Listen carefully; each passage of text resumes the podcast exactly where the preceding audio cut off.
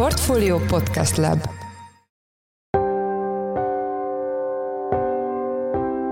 Mindenkit üdvözlünk, ez a Portfolio Checklist január 31-én kedden. A mai műsor első részében azzal foglalkozunk, hogy milyen gazdasági hatásai lennének hazánk esetleges kilépésének az Európai Unióból. A téma ugyanis januárban, mintha a szokásosnál jelentősen többször került volna elő. Szerintem Magyarországon sokkal nagyobb az esélye annak, hogy, hogy ez a Huxit, ez, ez nem explicit módon, nem kimondott módon valósul meg, ha megvalósul, hanem hogy egyszerűen csak kicsolgunk a, az Unióból, hogy így, hát az Unió kilép belőle. Ugye hasonlóan ahhoz, mint az elmúlt két-három évben én többször írtam a arról, hogy ha sokáig gyengíti tudatosan a gazdaságpolitika a forintot, akkor spontán euroizáció következik be, tehát az euró bevezeti magát. Egy potenciális magyar EU-s kilépés gazdasági hatásairól Zsidai Viktort, a Citadella alap portfólió kezelőjét kérdeztük.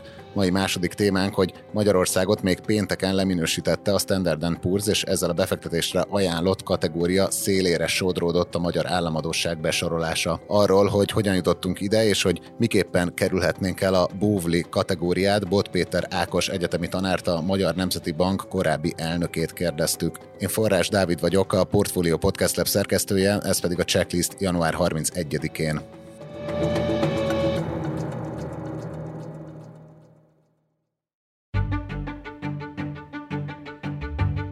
Addig kezdődött el 2023, sokaknak mégis az lehet az érzése, hogy a korábbiaknál jelentősen több szó esik a magyar közéletben hazánk esetleges kilépéséről az Európai Unióból. Előbb Orbán Balázs, a miniszterelnök politikai igazgatója osztott meg részleteket Orbán Viktor egy karácsony előtti előadásából, melyben a kormányfő egyebek mellett arról beszélt, hogy Magyarországnak ki kéne maradnia a következő időszak blokkosodásából. Néhány napja pedig egy nemzetközi újságíróknak tartott háttérbeszél beszélgetésen válaszolt ugye a miniszterelnök egy kérdésre, hogy ő aztán nem szeretné Magyarországot az EU-ban tartani, csak épp a magyar export 85%-a az EU-n belülre megy. Mivel a téma leginkább politikai kontextusban kerül elő, ezért szerettünk volna ennek a kérdésnek a gazdasági oldalával is foglalkozni. Ezzel kapcsolatban itt van velünk telefonon Zsidai Viktor, a Citadella alap portfólió menedzsere. Szia Viktor, üdvözöllek a checklistben. Szia, jó napot kívánok a hallgatóknak! Az első kérdésem, hogy szerinted milyen hatást gyakorol a, a magyar gazdasági folyamatokra a Huxit ilyen szintű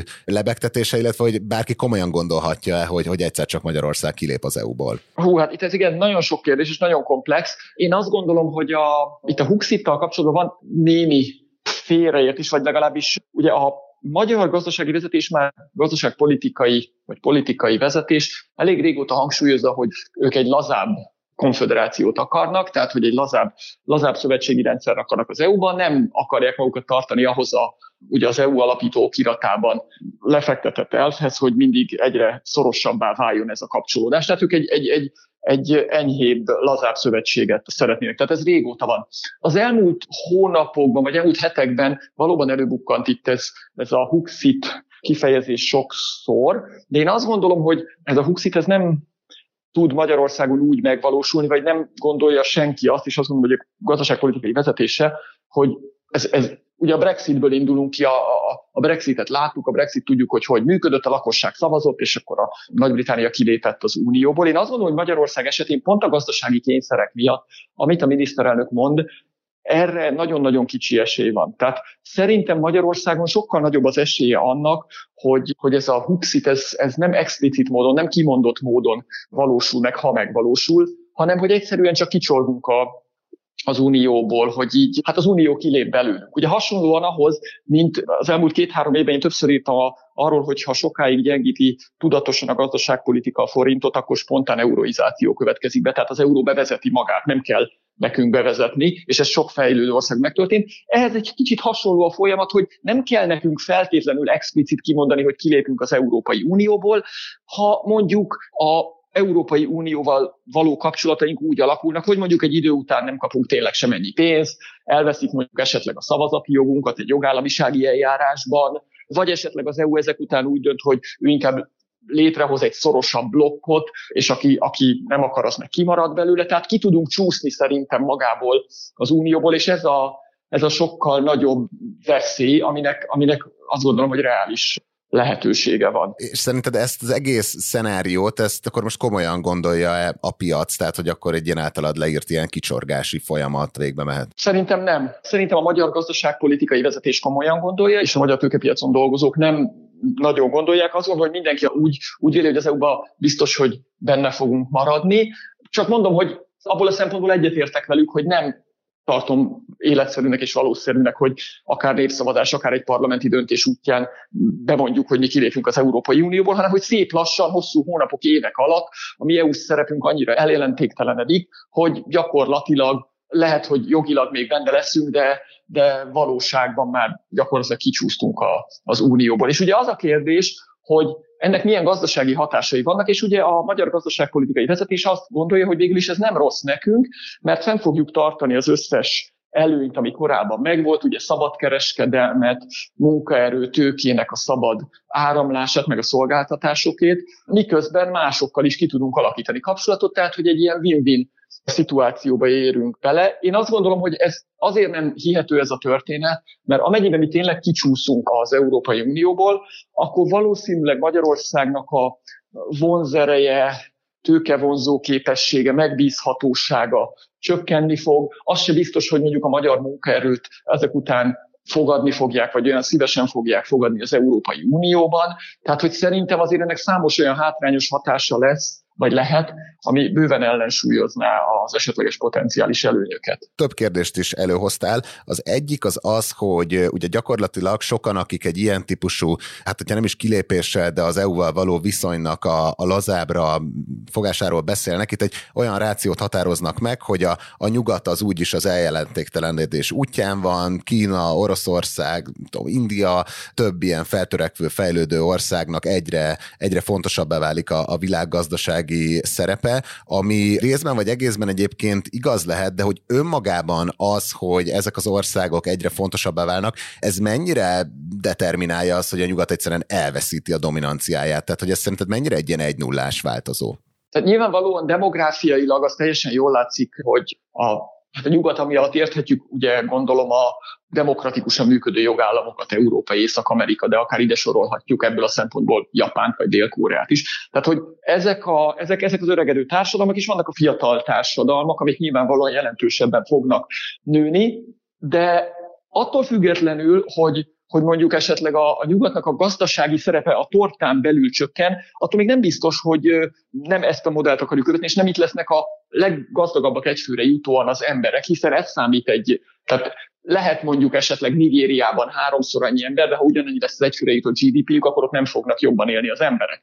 Tehát, hogy nem feltétlenül ez a cél, ez az egyik. A másik, ami szerintem nagyon fontos itt a nyugat eljelentéktelenedése kapcsán, ez az elmúlt évtizedekben nagyon sokszor előbukkan. Talán egy, hát kicsit ilyen hm, ismerté vált tény, hogy a, a Samuelson makroökonomia könyvekben, amikből a nem tudom, 70-es, 80-as években mindenki tanult, 60-as években is talán már nem tudom pontosan ezt a dátumot, hogy itt folyamatosan elő volt hozva, a, még az amerikai közgazdászok körében is az volt a nézet, hogy ez a lineáris extrapoláció, ugye azt megnézték, hogy a Szovjetunió milyen gyorsan fejlődött, nem tudom, 1920-tól 50-ig, és hogyha ezt kivetítjük, ezt a fejlődési ütemet, hát akkor mindig meg volt mondva, hogy 70-re vagy 80-ra utoléri az Egyesült Államokat. Ez komoly, tehát ez komoly félelem volt, tehát ez, ezt komolyan gondolták. Ugyanez volt Japánnal kapcsolatban, Japán nagyon gyors fejlődése után már megvoltak a kivetítések, hogy a japán gazdaság mikorra lesz nagyobb, mint az Egyesült Államok. És ugyanez most ugye Kínával kapcsolatban. Tehát nagyon fontos szerintem, hogy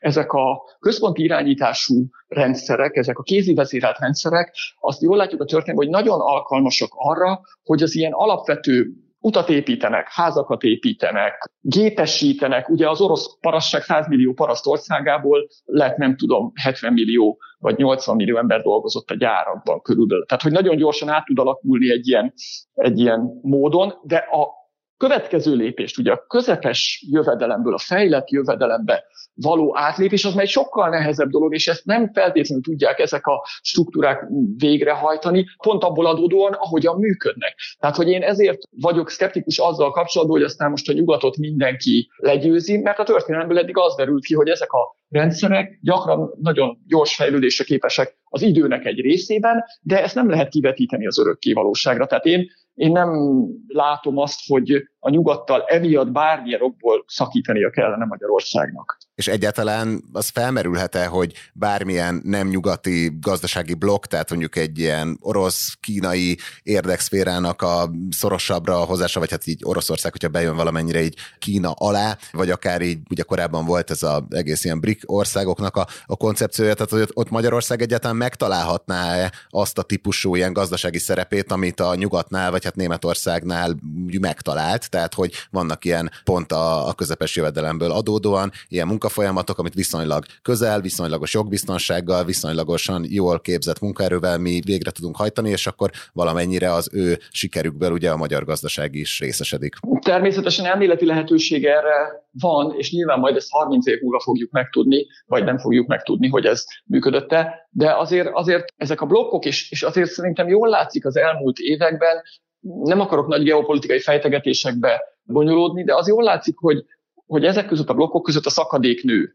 Tehát mind technológiában, mind katonailag, mind politikailag egyre mélyebbek ezek között a, tehát gyakorlatilag a Kína és az USA vezette blokk között az árkok, és azt gondolom, hogy nagyon nehéz, lehet, hogy 20 éve ez könnyebb lett volna megtalálni félúton a, egy országnak a helyét, de most már aki, aki nem csatlakozik valamelyik blokkhoz, az valószínűleg a másikból kimarad. Tehát a kínai befektetőknek, most csak egy lefordítva egy példára, valószínűleg azért is értékes Magyarország, mert EU tag. Ha nem lenne EU tag Magyarország, akkor már nem biztos, hogy ugyanilyen értékű lenne számukra. Tehát el kell dönteni, hogy hova tartozunk, és azt gondolom, hogy a következő években, ahogy élesedik ez a geopolitikai helyzet, egyre inkább el kell dönteni. Tehát szerintem ez a, ez a hintapolitika a jelenlegi geopolitikai térben az egyre nehezebben lesz kivitelezhető. Ezekről a külföldre termelő cégekről még később kérdezélek, de előbb térjünk vissza akkor a jelenlegi helyzet, az ugye jelenleg Magyarország az EU teljes jogú tagja. Itt hogy lehetne azt szemléltetni, hogy, hogy maga az EU-s tagságunk az hogy járul hozzá a magyar GDP-hez, hogy ez egyáltalán még így szétszálaszható-e, hogy a, a teljesítmény mekkora része köszönhető az EU-s tagságnak? Hát biztos vannak nagyon jó ilyen ökonométerek Magyarországon, akik sokkal jobban értenek ehhez, és lehet, hogy megpróbálták. Szerintem ez egy elég sziszifuszi feladat, mert most csak egy pár dolgot fölvillantanék. Ugye nyilván mindig szoktak azzal jönni, hogy hát jöttek az EU-s támogatások, és ugye abból lett beruházás, stb., ami nyilván növeli a GDP-t. Ez egy elég egyszerű útja annak, hogy hogy. De például a kelet-közép-európai országok 2008-as válság után exportálni tudták a munkaerő többletüket a szabad munkaerő áramlás miatt az Európai Unióba, ami miatt nem lett nagy szociális feszültség és elégedetlenség a, az országokban, illetve később gyorsabban fogyott el a szükséges munkaerő, és beindulhatott a bérek konvergenciája, ami jóléti növekedéshez vezetett. Ugye ezek már egy kicsit bonyolultabb dolgok, de ha nem tudtuk volna munkaerőnket exportálni, akkor óriás munkanélküliség lett volna az egész régióban, és teljesen máshogy alakult volna a, a, az egész út. Aztán az, hogy az Európai Unió ugye küldte ezeket a támogatásokat évente euróban, ez tette lehetővé a magyar kormányzatnak is, ugye bejött konkrétan fizikailag az euró,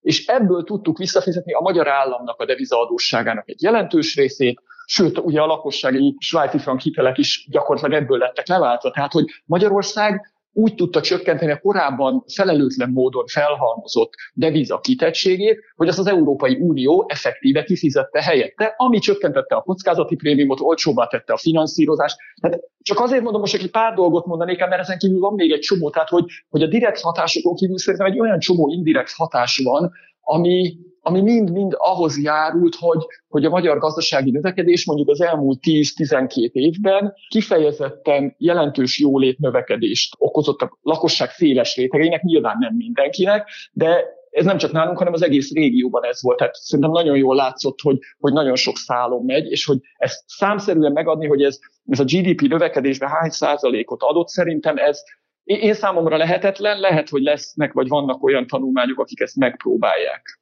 És ugye említetted a, a munkaerőpiaci folyamatokat, ugye Magyarországon pont most egy munkaerőhiányos helyzet van, főleg a, ugye folyik a országnak valamilyen szintű ilyen újraiparosítása, ami az kéne munkaerő, ami nincs, ebből a szempontból szerinted milyen hatást gyakorolna a hazai helyzetre, hogyha Magyarország mondjuk valamiért elveszítené a, a hozzáférését a közös munkaerőpiachoz, vagy a munkaerő szabad vándorlásához, és, és így megjelenne mondjuk egy ilyen, nem tudom, ugye becsések szerint ilyen 7-800 ezer, akár 1 millió munkás is Magyarországon. Hát ugye ezt nem nehéz megjósolni, hogyha megjelenik egy csomó munkaerő, akkor a munkabérek nem fognak tudni nőni nagyon, vagy reál értékben jelentősen csökkenhetnek is.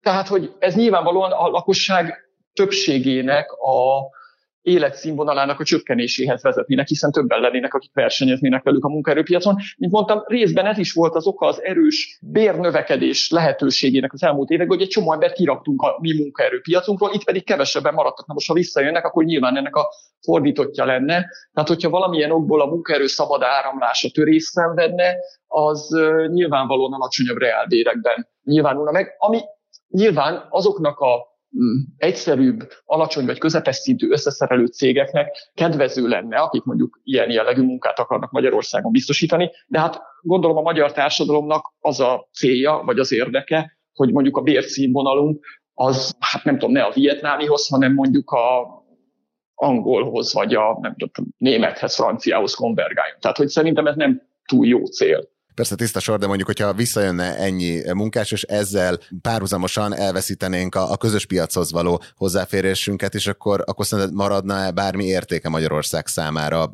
azoknak a termelő cégeknek, akik most itt működnek Magyarországon? E, erre a kérdésre nem, nem nagyon tudok válaszolni. Az érzéseim nem jók ezzel kapcsolatban, de szerintem erről ilyen mondhatjuk azt, hogy hát akkor ide települne egy csomó, nem tudom, mit tudom textilipar, vagy valamilyen alacsony hozzáadott értékű ipar, és akkor olcsón dolgoznánk. Lehetséges, hogy úgy is tudnánk foglalkoztatni a magyar lakosság jelentős részét, valószínűleg sokkal alacsonyabb bérek mellett. De lehetséges, hogy az történne, hogy egy viszonylag magas szinten stabilizálódna a munkanélküliség. Nem, szerintem ezt, én ezt nem tudom megmondani. Akkor terünk vissza még egy kérdés erejéig a valamennyire a jelenlegi helyzetünkhöz, tehát a sok elemző azt mondja, hogy egy ilyen közepes jövedelmi csapdába került Magyarország, ahol a bérek már elkezdtek nőni, de igazán magas hozzáadott értékű termékeket vagy szolgáltatásokat nem igazán tudunk nyújtani, viszont ugye ez egy ilyen fontos fejlődési iránya lenne a magyar gazdaságnak, hogy átlépjünk a, a magas jövedelmi országok közé. Itt szerinted van-e bármi olyan racionális magyarázat, ami amiben ezt a folyamatot segíthetné az, hogyha pont azzal a blokkal gyengítenénk meg a kapcsolatunkat, ahol ezeknek a folyamatoknak, meg ennek a tudásnak a, a nagyobb része áll rendelkezésre. Hát a közgazdaságtan azért azt lássuk be, hogy társadalomtudomány, tehát ez nem egy természettudomány, és ez egy csomó kérdésre véleményes válaszok vannak,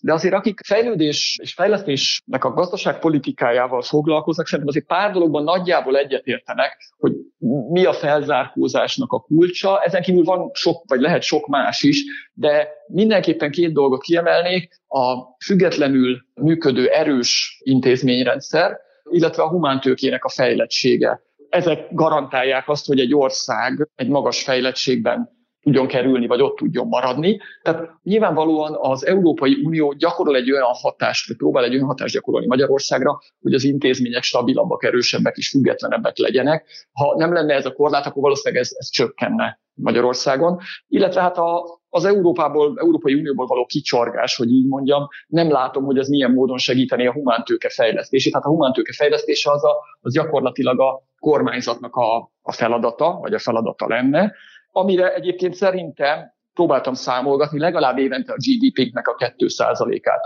kellene költenünk, és ebből a tanárok béremelése csak a nulladik lépés lenne, mert ugye teljesen át kéne gondolnunk, hogy a 21. században milyen jellegű oktatást akarunk. Tehát, hogy a humántőke fejlesztése és az intézmények függetlensége szerintem a fejlődésnek a fő záloga és ezek közül egyiket se segíteni az Európai Unióból való kicsorgás. Utolsó kérdés, amivel valamennyire elszakadnék ettől a témától, hogy ugye volt két hitelminősítői jelzés is az elmúlt hát tíz napban, ugye volt egy kilátás, rontás és egy, egy konkrét osztályzat lesorolás is.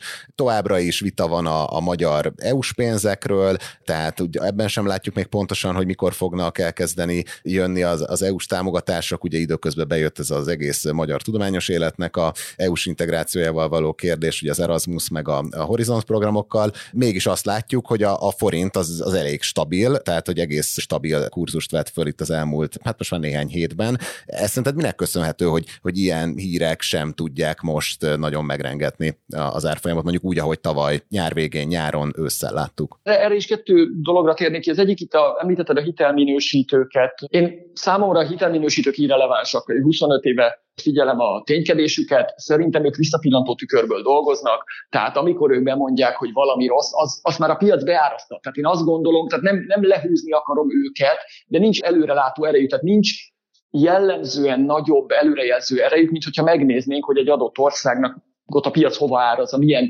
hozamkülönbséggel árazza mit tudom én, a magyar eurós kötvényeket a német eurós kötvényekhez képest. Tehát, hogy én ebben nem látom a hozzáadott értékét. A, tehát ez szerintem nem hír. A, a másik pedig, hogy az is a tapasztalatom azért sok-sok év után, hogy gyakran a magas kamatok, tehát a kamatszintek, a különbség és a kamatszintek különbségére vonatkozó várakozások sokkal-sokkal fontosabbak, mint a, mint a politikai, gazdaságpolitikai ilyen kavarások, illetve hát van a, van a piacoknak ugye egy meggyőződés, hogy persze, persze, az EU meg a Magyarország mindig vitázik, de majd a végén kiegyeznek. Na most, amíg ezt fönt lehet tartani, ezt a véleményt, és azt gondoljuk, hogy jó, ugye emlékszünk, majd októberre aláírjuk, novemberbe aláírjuk, márciusba aláírjuk, júniusba aláírjuk, ezt lehet elég sokáig prolongálni, amíg ez a hit nem omlik össze, és a magas kamat különbözet megvan, addig a, addig a forint tud stabil lenni. Hogyha meginog ez a hit valami miatt, akkor lehet szerintem törés a forint árfolyamában, vagy akkor, hogyha a kamat különbözetet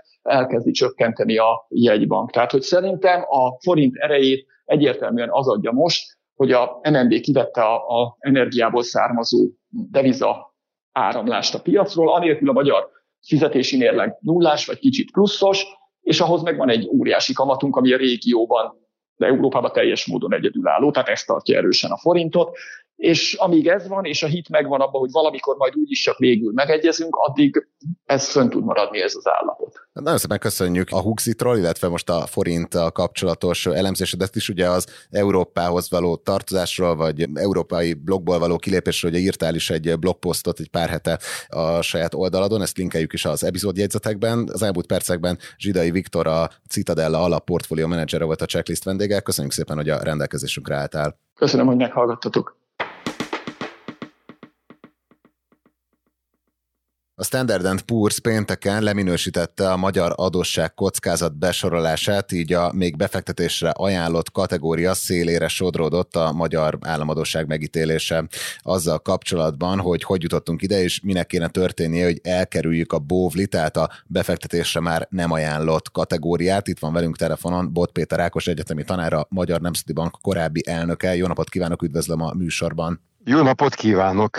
Szerintem kezdjük ott, hogy nem furcsa az időzítése ennek a döntésnek. Pont úgy nézett ki az év elején, hogy egy kicsit összeszedte magát a, a forint, ugye hát jó néhány egységnyivel erősebb szinten van most az értéke, akár az euróval, akár a dollárral szemben. Azt látjuk, hogy megy le a gázára, ami ugye sokat segít a, a, a magyar makropálya helyzetén. Tehát, hogy nem furcsa, hogy pont ilyen körülmények között minősítette le az S&P Magyarországot, illetve rontotta le a magyar adósság besorolás kilátását kilátásait néhány napja a stabilról negatívra a Fitch. Amennyire én ismerem ezeket az eljárásokat, úgy történik, hogy van egy makromodelljük, és abba berakják az illető ország adatait, összemérik a hasonló adottságú vagy besorolású országokéval, és aztán útra kelnek, konzultálnak a kormányzattal, a gazdasági tényezőkkel, az elemzők visszaviszik a igazgatóság elé, amelyik eldönti az egyszerű döntést, hogy marad úgy, ahogy van, vagy fölfele viszik,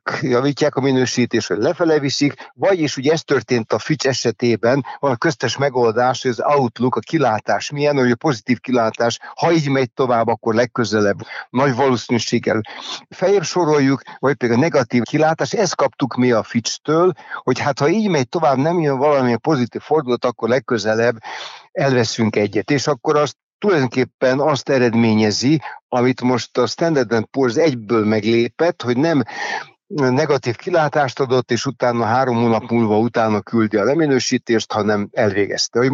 Ez most történetesen egybeesik két-három jobbacska hírrel, Hát ugye az egyik, ami ugye a forint árfolyama, amelyik most sokkal stabilabb, mint amikor feltételezem elkezdték az elemzési munkájukat.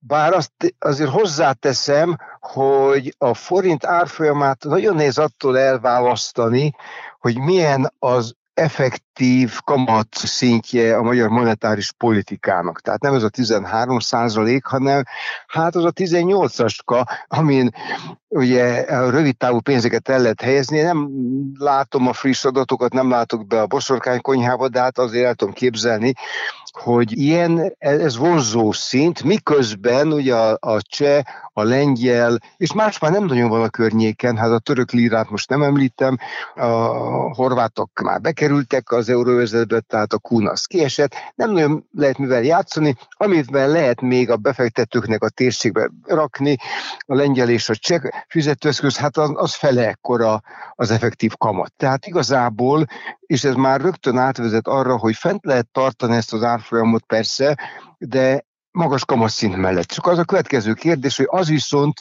hogyan fog kihatni a gazdasági növekedésre.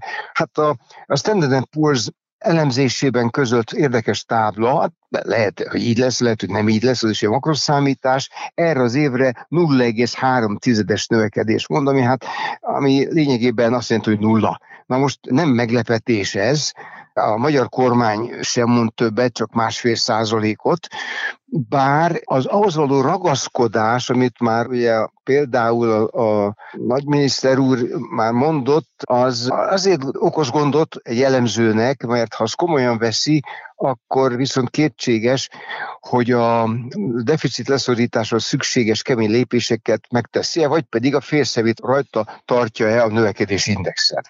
Na, tehát az időzítés az, az nem tudom megítélni. Egy azonban azért világos, hogy ez az uniós pénzügy, hát az, az ő elemzésük nagyon részletesen kitér arra, hogy hány mérföldkő van, és abban milyen kockázatok vannak, és hát az ő konklúziójuk az, hogy ez bizony nem hetek kérdése. Na most abból az is következik, hogy akkor a magyar gazdaságot addig finanszírozni kell, és amit eddig láttunk, az az, hogy lehet, de nagyon drága. És akkor ezekkel az indokokkal is kísérték a, a leminősítést, hogy vannak növekedési kilátásainkkal problémák, hogy nagyon drága az államadosság finanszírozása, és hogy az EU-val való vita elhúzódhat, vagy voltak még más körülmények is? Igen, igen, igen, és ugye szóvá tették azt az energiaügyet. Na most az kétségtelen, hogy például a gáz világpiaci ára legalábbis az európai ára radikálisan megy lefele. Sajnálatosan a, a, a magyar kormány által kötött szerződések, úgy látom, e, e, ezek elég előnytelenül sikerültek, és a, a fizetési mérleget még jó darabig ezt terhelni fogja. Tehát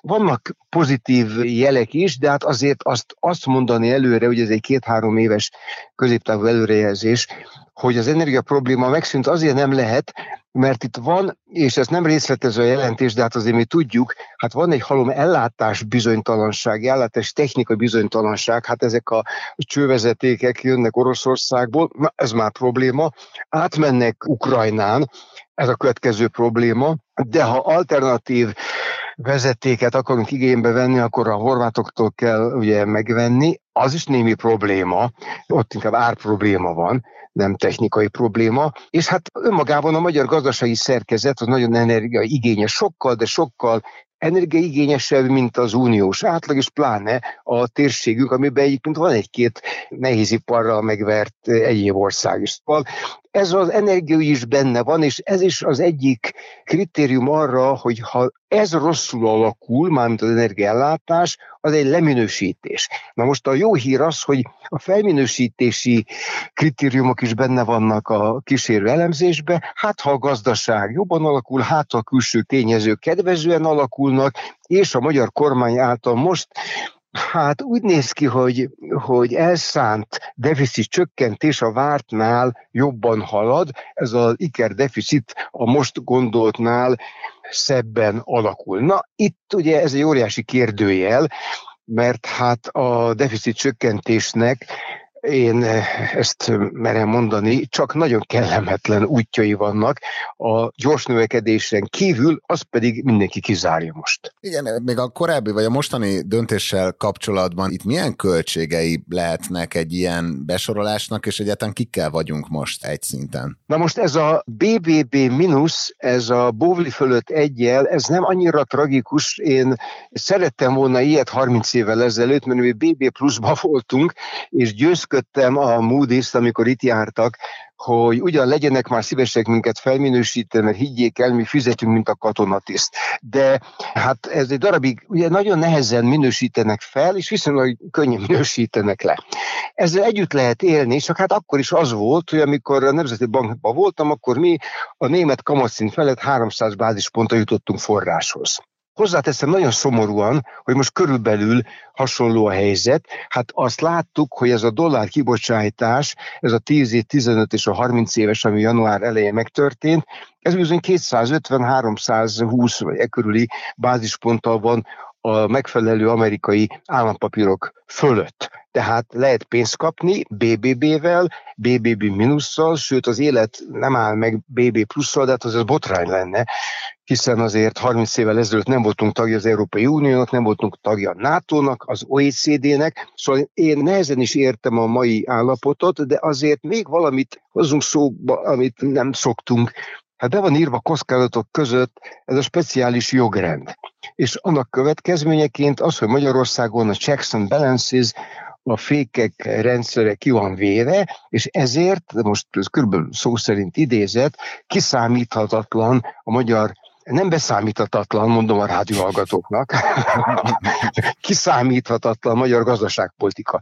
Tehát ez egy kockázat, és még, még folytatódik is az elemzés, hogy ez a kockázat a komoly FDI-t, működő tőkét is távol tudja tartani, és egy lábjegyzet, vagy félmondat, hogy ennek ez idáig nincs nagyon jele a statisztikákban, de hát azért ez egy növekedési probléma, mármint hogyha a belső kormányzati jogrend, döntési rendszer az nehezen desifrírozható. Szóval ezek azok a kockázati tényezők, és akkor a kérdése visszatérve drágul a finanszírozás. És azért most olyan időszakban beszélünk, amikor az infláció megy lefele, és előbb-utóbb talán majd a kamatszint is követi, de inkább utóbb, mint előbb, és addig is el kell jutni és ön szerint mennyire egy reális értékelés az S&P-től, hogyha megnézzük az EU-s országoknak a, a besorolását, akkor hát csak Románia van már abban a kategóriában, mint Magyarország, és akár Bulgária, Horvátország, tehát minden egyes ország nálunk kevésbé kockázatos. Igen, igen, igen. Mi Uruguayjal vagyunk, és Mexikóval, Kazaksztán, ezeknek van ilyen besorolásuk. Botswana már kettővel fölöttünk volt eddig is.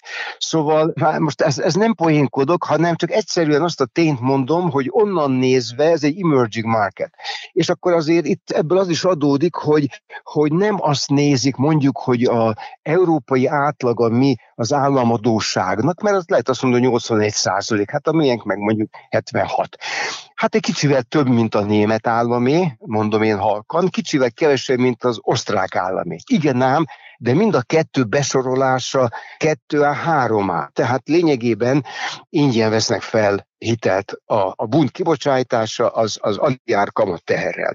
Na most ezt ismerve a, nekünk más gazdaságpolitikát kellene, kell folytatnunk, ha már emerging market, akkor ugye így nézik. Na most mi erre mondhatjuk, hogy ez nincs rendjén, mert hát azért a horvátoknak is körülbelül annyi az államadóságuk. Hát egy, most már egy kicsivel alattunk van, de volt, amikor felettünk volt. Igen ám, de az eurozóna tagság, hát azt lássuk be, az egy plusz ernyő. A románok még nincsenek benne, elég törékeny is a helyzetük, tehát én ott látok gondokat az ő fízmérlegük, tehát ott valóban ott is mindenfajta deficit probléma van, de hát úton vannak azért a eurózóna felé, van egy céldátum, amit nem fognak tudni tartani, de az az ő gondjuk. És hát majd nekik is gondolom, hogy egy idő múlva el kell majd számolni a költségvetéssel, úgyhogy az egy, az egy próbatétel lesz majd a térségben. De hát maradtunk így, és valóban a sor végén állunk, ez egy elég kellemetlen ügy és mit lehet tenni ahhoz, hogy elkerüljünk egy, egy további leminősítést az S&P-nél, vagy akár az, hogy a, a korábbi hitelminősítői döntés, a Fitch ugye, hogy, hogy valóban megtörténjen a leminősítés? Hát én még aggódok a harmadikért, mert ugye van a Moody's, hát az még március. amelyik amelyik, igen, amelyik így, de hát az előre hozhatja, hogyha nagyon akarja, remélem, hogy nem talál rá okot, de hát elég valószínű, ezek azért egymást nézik, és ugyanabból a kottából, hát ugyanabból a makroképből dolgoznak. Ha kijön majd azért az első egy-két hónapnak az adatta, látjuk, hogy mennyire fogta meg a magyar gazdasági növekedést az, ami, ami történőben van. Ugye azért ez a megemelt kamatszint és a energiaár, és ez az inflációs. Most az inflációról mi külön nem beszéltünk, az egy azért speciális, kellemetlen dolog, mert igaz, hogy a egyik magyar miniszter bejelentette, hogy az meg lesz fékezve, a magyar miniszterelnök megrendelte, hogy az egy számjegyű legyen, de ez mind rajtunk kívül áll azért részben. Hát ez egy nagyon erősen függ attól, hogy a energiaárak hogyan alakulnak, és hát a mi import áraink az milyen árfolyamon keresztül fognak bekerülni. Úgyhogy az, az igazság az, hogy itt egy bizonytalansági szakaszba került a magyar gazdaság. Hogy mit lehet tenni, ez ott a kérdése. Hát az egyetlen, ami akarat kérdése, mert az árfolyam az nem. Az infláció nem, az több millió ágensnek a döntésének a, a folyamánya. Az egyetlen, ami a kormányon múlik, az a deficit. Hát az adót összedi be, a kiadást ő dönti el. Tehát egy kemény költségvetési politika az annak a meghirdetése, betartása, az természetesen a hitelminősítőknek jó. Minden másnak sajnos azt kell mondanom, azoknak az ágazatoknak, amelyek el voltak hanyagolva, a megkezdett beruházásoknak, a vállalkozóknak, akinek odaígérték a pénzt, sőt, esetleg már elkezdték a folyósítást, a kátyúzásnak, hogyha mégiscsak lesz tél. Tehát ez ugye azt vetíti elő, hogy a politikai ellenállás, a politikai zaj, a felső politikának a, a, a, a mérge elkezd nőni, mert a költségvetési, ez a megszorítás. Ha, ha be van tiltva, ha nincs betiltva, amikor leállítanak egy beruházást, az egy megszorítás. És ha külön kivetnek adókat, és a dolog mi nem ért véget, hát még azért itt tippet nem akarok adni, de hát a jövedéki adóknál még mindig lehet keresni, és hát vannak egyéb pénzbeszedési módozatok is, lehet tarifákat. Szóval azt gondolom, hogy, hogy megfogható a deficit, és akkor kettő pozitívum történik, kevesebbet kell fölvenni a piacról, és ez önmagában jó dolog.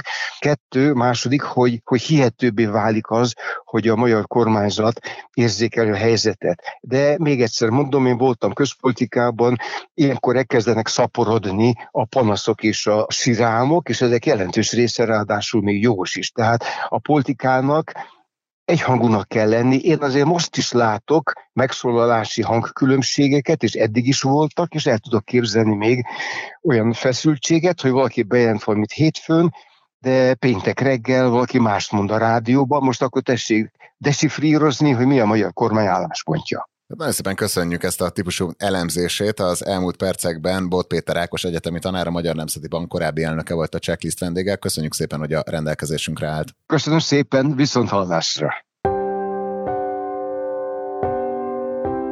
Ez volt már a Checklist, a Portfólió munkanapokon megjelenő podcastje. A mai adás elkészítésében részt vett Bánhidi Bálint, a szerkesztő pedig én Forrás Dávid voltam. Kövesd és értékeld a checklistet bárhol, ahol podcasteket hallgatsz a neten. Új adással holnap, azaz szerdán jelentkezünk, addig is minden jót kívánunk, sziasztok!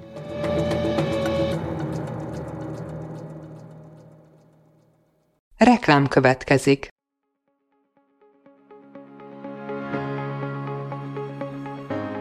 Ditrói Gergely vagyok. Kollégáimmal én szervezem az Építőipar 2024 konferenciát, melyet március 21-én tartunk Budapesten, az Intercontinental Hotelben. Az egész napos rendezvény a hazai építőipar talán legfontosabb üzleti találkozójává nőtte ki magát az elmúlt években. Idén kiemelt figyelmet szentelünk az újraérkező EU-s pénzeknek, a szektor új kereteit meghatározó állami szabályozásnak, és persze a továbbra is kihívásos gazdasági környezetnek. Jöjjön el ön is, További részletek és jegyek a portfolio.hu per rendezvény oldalon.